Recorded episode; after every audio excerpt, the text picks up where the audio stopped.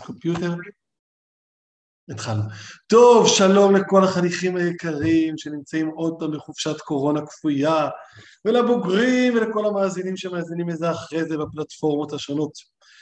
Uh, השיעור הקצר היום כ-20 דקות יעסוק בט"ו בשבט, ואני אתחיל ואגיד שט"ו בשבט הוא חג מאוד שמח. לעומת חגים כמו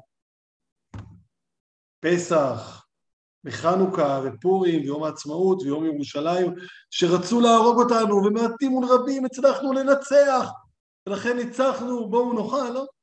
בט"ו בשבט אף אחד לא רצה להרוג אותנו. זה חג שכל כולו שבח והודיה להשם יתברך על כל הטוב, על כל החסד והאמת שעשית עמדי ועם ביתי, כמו ששר מאיר אריאל את תפילת רבי אלימלך בליג'אנס. זה כזה יום שמח, אין בו אויב, כן? בצבא יש פקודת מבצע, שזה קרקע אויב כוחותינו, בט"ו בשבט זה רק כוחותינו, אין אויב.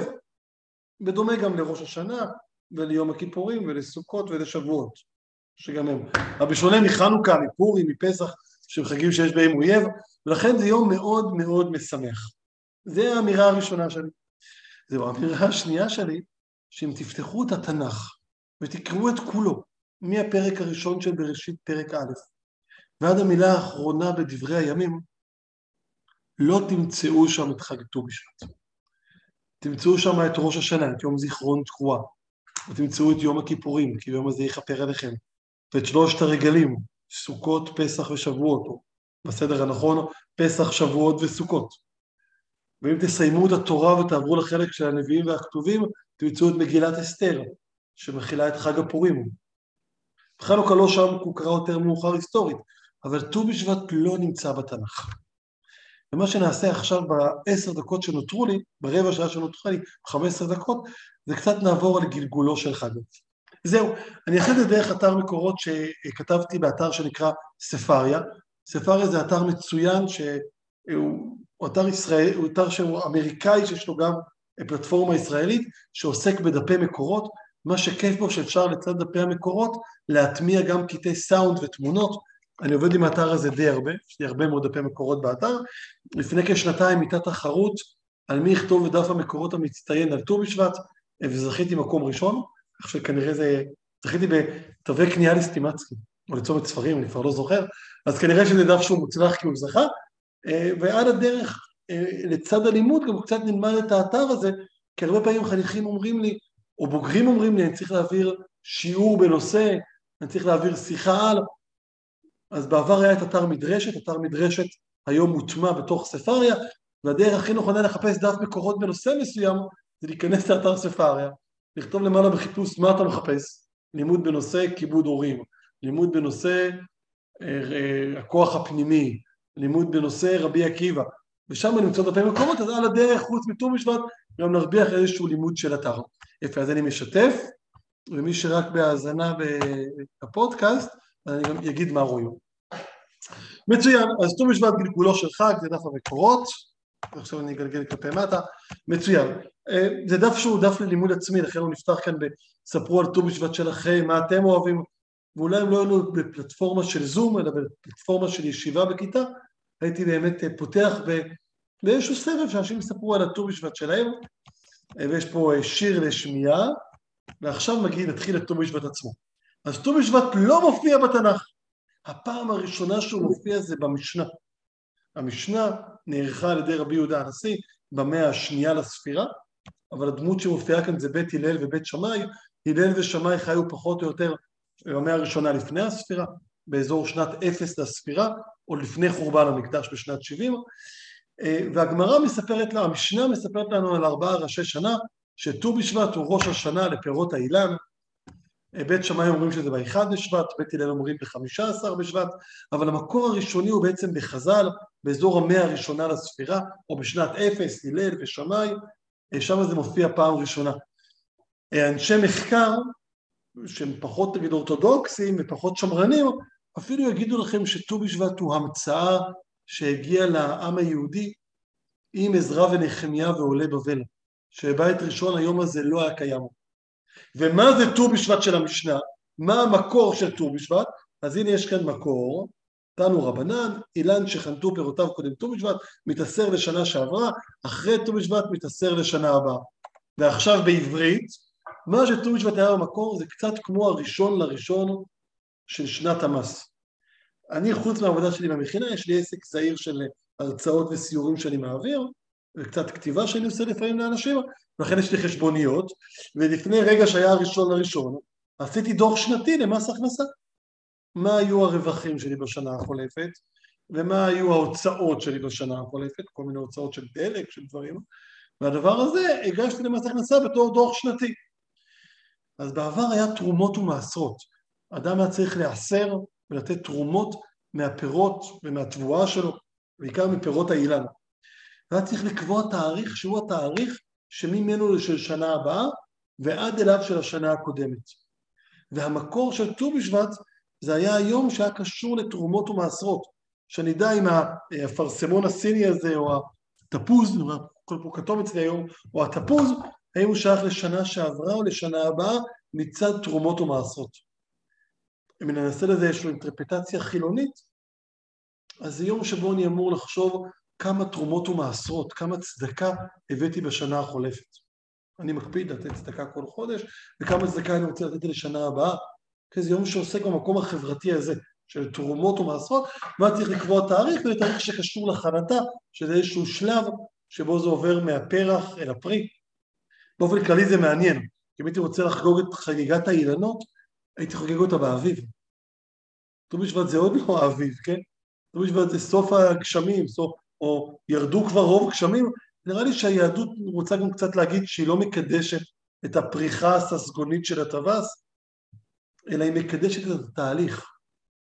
אתה עוד לא רואה בעיניים את הפירות והפרחים, רק השקדיה מקדימה לפרוח, שוקדת מהר על הפריחה שלה, ואתה עוד לא רואה את הפריחה הגדולה של האביב, אבל אנחנו חוגגים את התהליך. ולכן ט"ו בשבט המקורי זה יום שקשור לתרומות ומעשרות. וזה ט"ו בשבט המקורי. דא עקא, תרומות ומעשרות זה מצווה שתלויה בארץ.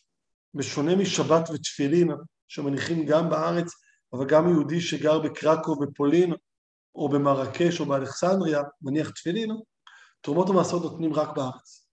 ולכן הראש השנה לפירות האילן, לאילן תרומות ומעשרות, קצת נאבד, אה, ומה שקרה, שבימי הביניים, ובעיקר בהתפרצות של הקבלה אחרי המאה ה-16, ט"ו בשבט הפך להיות חג של מקובלים. שנייה, נראה לזה למעלה. אז זה היה המקור הראשוני. לא אמרתי, אחד מהדברים הכי כיפים באתר ספריה, שאני יכול כל מקור להיכנס פנימה, לעשות דאבל קליק, ואז לראות את המקור במקורו, ו- ואז אני יכול להקיש עליו ולראות כישורים של רש"י, של תוספות, של דפי מקורות נוספים שנכתבו בנושא, זה דבר מאוד מאוד כיפי, ככה אני יכול בדף מקורות להביא ציטוט קטן, ומי שרוצה לראות את כל המקור, עושה דאבל קליק ופותח את המשנה עצמה ואת הגמרא עליה ואת המקורות עליהם. אוקיי? ולכן אני יכול בדף מקורות להביא רק משפט. היה תרומות ומעשרות, יש פה שאלות מנחות ששמתי למי שלומד את זה לבד. וכשהיהודים היו בימי הביניים, מה שקרה זה שהם, אה, אה, לא היה תרומות ומעשרות, כי לא גרו בארץ, ואז הם המציאו את תיקון ליל ט"ו בשבט.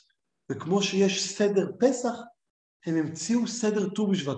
זה מופיע לראשונה בספר שנקרא חמדת הימים, ספר שקצת קשור לתנועה השבתאית, אבל אני לא רוצה עכשיו לעסוק בזה, ובספר הזה אה, בעצם עוסקים ב, אה, ב, במעין טקס, שותים קצת יין אדום וקצת יין לבן וקצת מעורבב יין אדום ולבן ביחד ואוכלים פירות עם קליפה ופירות בלי קליפה וקצת כמו איזשהו טקס מגי אוכלים אותם ודרך זה מתקנים את גן עדן, את פרי עץ הגן, את פרי עץ הדעת וככה מתקנים את העולם. וכל זה הוא חלק מהמעגל הדתי. את המעגל הזה סיימתי בנורית גלרון, בשיר הנפלא, כולנו זקוקים לחסד. כי בסוף ט"ו בשבט במעגל הראשון שלו הוא יום של תרומות ומעשרות, שבו נותנים תרומות ומעשרות לעניים, ולכן ככה זה נגמר המעגל הראשון, עם השינוי שעבר במאה ה-16, שזה הפך לחג של מקובלים. יפה. המעגל השני, יש לו שנה, שנת תרנה, מה זה תרנה? אני מחשב פשוט, 1891, אבל עוד אפילו קצת לפני זה, ב-1884, אנחנו מוצאים לראשונה שהפכו את ט"ו בשבט לחג של נטיות. אותם ט"ו בשבט לא היה חג נטיות בעבר.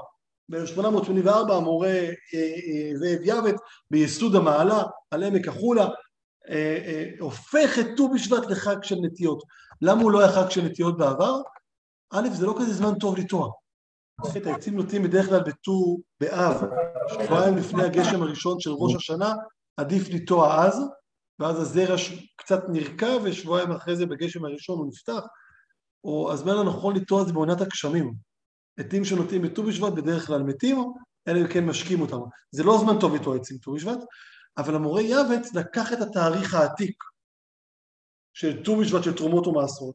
אמר, אנחנו כבר לא דתיים, אנחנו לא נותנים תרומות לכהנים או דברים כאלה, לוויים, כאילו, כל מיני דברים כאלה, והפך את זה ליום הלאומי שבו נוטים עצים על מנת שהערבים לא ישתלטו על הקרקע. יום מאוד מאוד לאומי. ובדף המקורות שכתבתי, אפילו הגעתי לטקסט המקורי שהוא כתב יעבץ, כן, למען חבב את הנטעים, יש לבית הספר לעשות יום טוב את היום הזה, אשר נועד מקדם לראש השנה לאילנות, לערוך מערכת ברוב חן והדר את העצים הניטעים, השושנים והפרחים, וכל אשר יעשו בארצות אירופה, והראשון לחודש מאי. כן, לוקח את האחד במאי ושם אותו בט"ו בשבט, ואז לראשונה נערך טקס נטיעות ב-1884, וב-1890 זאב יעבד, והסתדרות המורים והקרן הקיימת לישראל, כולם הופכים את ט"ו בשבט לחג של נטיות, מה שהוא לא היה במשך אלפיים שנה. הוא היה ראש השנה לפירות האילן, לענייני תרומות ומעשרות. חשוב לי להגיד שאומנם זו מסורת עתיקה, מסורת חדשה. מסורת חדשה זה אוקסימרון, כמו עיוור שרואה. מסורת המורה עתיקה, אומנם זו מסורת חדשה, אבל היא כן יושבת על אדנים כתומים. נגד המדרש אומר כי תבואו אל הארץ ונטעתם כל עץ מאכל למען הקדוש ברוך הוא לישראל אף על פי שתמצאו אותו מלאה כל טוב לא תאמרו נשב ולא ניטע אלא היוו זהירים בנטיות שנאמר כי תבואו לארץ ונטעתם כל עץ מאכל כן לפיכך לא יבטל אדם מן הנטיות אמר הקדוש ברוך הוא למדו ממני. על אלוהים נאמר והייתה אלוהים גן בעדן מקדר וגם אתם שתיכנסו לארץ תטעו נטיות שיהיה לילדיכם. אבל המנהג לעשות את זה בט"ו בשבט הוא מנהג מ-1884 הוא מנהג חדש, וזה בעצם המעגל הלאומי של ט"ו בשבט. אוקיי, ואז שמתי פה את השיר, שהוא מולדת של כוורת, שעוסק במעגל הזה. המעגל השלישי זה אפס. מה יעשו אנשים שהם לא דתיים, ולכן הם לא מפרישים תרומות ומעשרות, והם גם לא לאומיים, לכן הם לא רוצים לטעת עצים בשביל להשתלט על קרקעות מול ערבים. הם הפכו את זה לחג האקולוגיה. עד כדי כך שאפילו באו"ם הציעו להפוך את זה ליום שעוסק בדתות ואקולוגיה. יום של חשבון נפש אקולוגי. כן? גם לזה יש מקור בגמרא, כן? בשעה שברא הקדוש ברוך הוא לאדם הראשון את הלא והחזירו על כל אילני גן עדן ואמר לו ראה מעשיי כמה נעים הם וכל מה שבראתי בשבילך בראתי תן דעתך שלא תקלקל ותחריב את עולמי. שאם קלקלת, אין מי שיתקן אחריך. כך אומר המדרש בקהלת רבה, זה אולי המדרש הוא המקור לכל האקולוגיה היהודית. תן דעתך שלא תקלקל ושלא תחריב את עולמי, שאם קלקלת, אין מי שיתקן אחריך. שמתי פה את השיר של דוד דור שניתן לשמוע אותו, שמור על העולם ילד. אני בשלב הסיכום, חברים, אז מה אני רוצה להגיד? יש פה גלגול, זה התחיל כחג דתי של תרומות ומעשרות. הפך עם ראשית הציונות לחג ציוני לאומי של נטיות, ועם הפוסט מודרנה וכולי אי שם בשנות האלפיים, הפך גם לחג אוניברסלי של אקולוגיה. ממש כמו שקרה לכל אחד מהחגים. בואו נזכר בשיעור שלי על חנוכה. יש בחנוכה חג דתי, שבו חוגגים את נס פח השמן, תשאל חרדי במאה שערים, הוא יספר לך שזה מה שהוא חוגג, ויש בחנוכה חג לאומי שבו חוגגים את ניצחון המעטים מול רבים, לך לקיבוץ בית אלפא, הם לא יספרו לך על נס פח השמן, הם לא מאמינים בניסים כאלה, כן? הקצין חינוך הראשי הראשון של צה"ל, זאב חבר, מדגניה, פרסם את השיר, נס לא קרה לנו, פח שמן לא מצאנו, ההרה עלינו, כן?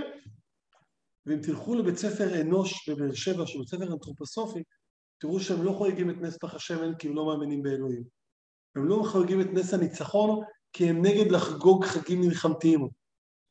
הם חוגגים את חג האורות, את ברנו חושך לגרש, וכל הקירות שם מעוצבים במשפטים שקשורים לאור ולחושך. תחשבו על חג הפסח. יש בפסח חג דתי, שבמרכזו עומד אלוהים שאמר לנו לצאת ממצרים. בראשית הציונות הפכו את פסח לחג לאומי. לכל עם יש את רגע הלידה של העם שלו. מתי העם היהודי נוצר? ביציאת מצרים, וזה האגדה הקיבוצית, זה יום לאומי. וכשהוא בא מעשה ליל סדר הבית הלבן, הוא חגג את יום שחרור העבדים. אמר שראוי לכל אדם לחגוג את ליל הסדר כיציאה מעבדות לחירות, חג אוניברסלי. ואולי מה שמיוחד במכינת עמיחי, שאנחנו אולי המקום היחידי שחוגג את כל החגים האלה. שבחנוכה אני חוגג גם את החג הדתי של נס פח השמן, גם את החג הלאומי של הניצחון וגם את החג האוניברסלי. תחשבו על ל"ג בעומר, בל"ג בעומר זה דמויות שונות. חלק חוגגים את החג הדתי, רבי שמעון בר יוחאי, והם מדליקים מנורות כי רשב"י עלה השמיימה, וחלק חוגג חג אחר לגמרי, חג לאומי, של רבי שמעון בר כוכבא. את בר כוכבא הם חוגגים, מנורות של מרד. אבל חלק חוגגים את רבי עקיבא, את ואהבת לך כמוך. שהוא חג שלישי, וכולם באותו יום.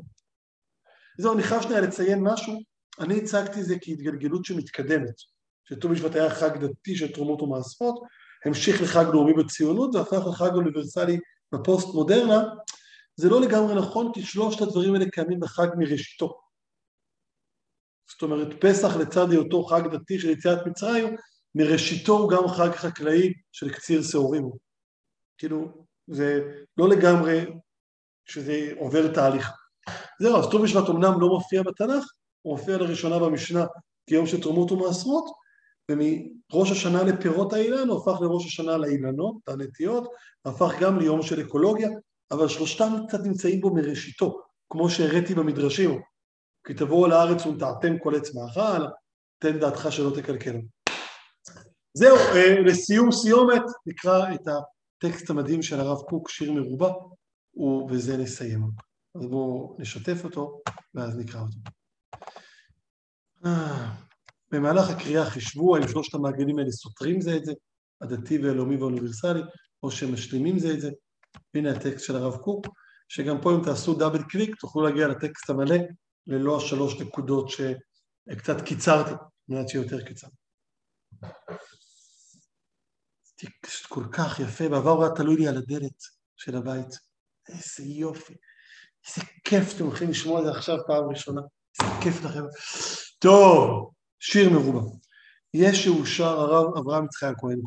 יש שאושר שירת נפשו, ובנפשו מוצא את הכל. ויש שאושר שירת האומה. יוצאו מתוך המעגל של נפשו הפרטית, שואף למרומי עוז עם כללותה של כנסת ישראל. ויש אשר עוד תתרחב נפשו עד שיוצא ומתפשט מעל גבול ישראל. לשיר את שירת האדם, הומניזם, רוחו הולך ומתרחב בגאון כללות האדם והוד צלמו. אז שירת הפרט, שירת האומה, מעל זה ההומניזם, מה נמצא מעל ההומניזם? האקולוגיה.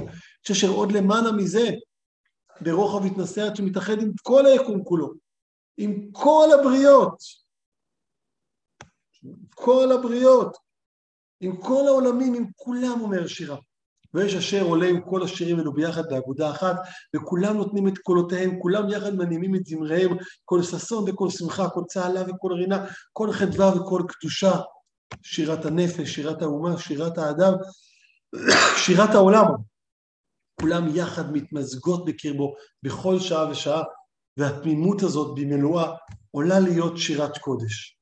שירת אל, שירת ישראל, בעוצם עוזה ותפארתה, בעוצם אמיתה וגדולתה, ישראל שיר אל, שיר פשוט, שיר כפול, שיר משולש, שיר מרובע, שיר השירים אשר לשלמה, למלך שהשלום שלו. אז אומר הרב קוק שיש כאן מעין מעגלים, דיברתי על המעגל הדתי והמעגל הלאומי, המעגל האוניברסלי, ויש כאן איזה יסוד, אפרופו, במקום אחר הרב קוק אומר שזה שלוש כתות שנמצאות במחננו, יש מפלגות דתיות, כמו אגודת ישראל וש"ס, יש מפלגות לאומיות, כמו הליכוד וסמוטריץ', ויש מפלגות אוניברסליות, כמו עבודה ומרץ. והרב קוק אומר שצריך את שלושת המעגלים האלה. אם הייתי יכול ללחוץ לכפתור וכל האוניברסלים היו נעלמים, לא הייתי לוחץ עליו. כמה שקשה לי עם עמותות כמו בצלם, הן עמותות חשובות. אם הייתי יכול ללחוץ לכפתור וכל הלאומיים היו נעלמים, או כל החרדים, לא הייתי לוחץ. שלושתם חשובים, וזה טוב להיות באמצע. אז בשיר מרובה הרב קוק מדבר על ארבעה מעגלים. המעגל הראשון זה המעגל הפרטי, האינדיבידואלי של האדם עם עצמו. ואז הוא יכול להרחיב את האהבה ולאהוב את העם שלו, את הלאום שלו. ואז הוא יכול להרחיב עוד יותר ולאהוב את כל בני האדם. הוא יכול להרחיב עוד יותר ולאהוב גם את כל האקולוגיה. אחת הביקורות שלי על השמאל הישראלי, שהם כאילו התחילו מהאמצע. הם התחילו מההומניזם והאקולוגיה, בלי שהם מספיק אוהבים את עצמם ואת העם שלהם. ואי אפשר, יש סדר, כמו שזורקים מים לים ויש אדוות, יש את העיגולים, יש את האדוות. מצד שני, אחת הביקורות שלי על הימין, שהימין בישראל הוא מאוד אינדיבידואליסט, פורום קהלת וקפיטליזם, ומאוד לאומי, והוא לא הרחיב את המעגלים האלה. מה אם נאהוב גם את הערבים שלצידנו? מה עם ההומניזם, שירת האדם והוד צלמו שנברא וצלם? ומה אם נאהוב את האקולוגיה? למה האקולוגיה נחשבת למשהו שמאלי? הביקורת שלי על הימין שהוא הפסיק באמצע. שירת עצמו זה מצוין, שירת הלאום זה מצוין, עכשיו בוא תתקדם לשירת האדם והוד צלמו ולשירת כל הברואים. ואחת הביקורות שלי על השמאל שהם כאילו התחילו מהאמצע וקצת זנחו את הבסיס, שזה אהבת העם שלך, אהבה פרטיקולרית, לי, למשפחה שלי, לעם שלי, לפני שאני קופץ לאהוב את כל, את כל המין האנושי, את כל האדם והוד צלמו. ואולי מה שמיוחד לט"ו בשבט זה יכולת להרחיב את כל ארבעת המעגלים האלה. לא להגיד אני חוגג רק, אלא לחגוג גם את החג של התרומות והמעשרות, וגם את החג של המקובלים של תיקון העולם, וגם את החג הציוני של נטיעות בארץ ישראל, ושל הקשר של עם ישראל אל ארץ ישראל, וגם את החג האוניברסלי של אקולוגיה ושמירת הסביבה. להצליח לשיר את כל השירים האלה, גם את התרומות והמעשרות, שזה הבסיס של החג מהמאה השנייה לספירה, המשנה, וגם את הנטיעות ב-1884, המוריה ואת יסוד המעלה וזיכרון, וזיכרון יעקב, הוא היה מזיכרון, יסוד המעלה התחילו עם זה, וגם את החג האקולוגי ששרה שוב שם בטקסטים כותבת איך יש להפוך את ט"ו בשבט לחג של אקולוגיה. להצליח להרחיב את המעגלים, ומתוך ככה להגיע לטקסט האחרון שנמצא שם, שאנחנו לא נעשה אותו, אבל הוא כאן, מיד אחרי זה, את הלימוד אני מסיים עם שירת העשבים של נעמי שמר ונחמן מברסלר, שאולי עוסקת בכל ארבעת המעגלים האלה שהולכים ומתרחבים, ששירת העשבים הופכת לשירת ארץ ישראל, הופכת לשירה של תפילה, זה גם המקום הדתי, גם הלאומי וגם האוניברסלי. זהו חברים, תודה רבה על ההקשבה. אני אסיים את ההקלטה, שיהיה ט"ו בשבט שמח. אז אם מישהו עוד רוצה להגיד משהו, ואם לא אנחנו ניפרד, אני מקווה שכידידים, יש לנו הערב סיכום יו"ש, שלצערי אני לא אהיה בו. תודה, טיקטין. היה מעניין, לא? היה שווה 25 דקות. תודה. 37. היה שווה, היה שווה 23 דקות, לא? נצליח להביע רעיון, רעיון מדהים ב-23 תודה, טיקטין. 23 דקות של עונג. איזה כיף זה להפעיל את גלגלי הראש והלב וללמוד דברים חדשים. הדבר הבא זה חברות איתי בגברה. טוב, חברים, להתראות. ביי ביי. תודה רבה. בכיף.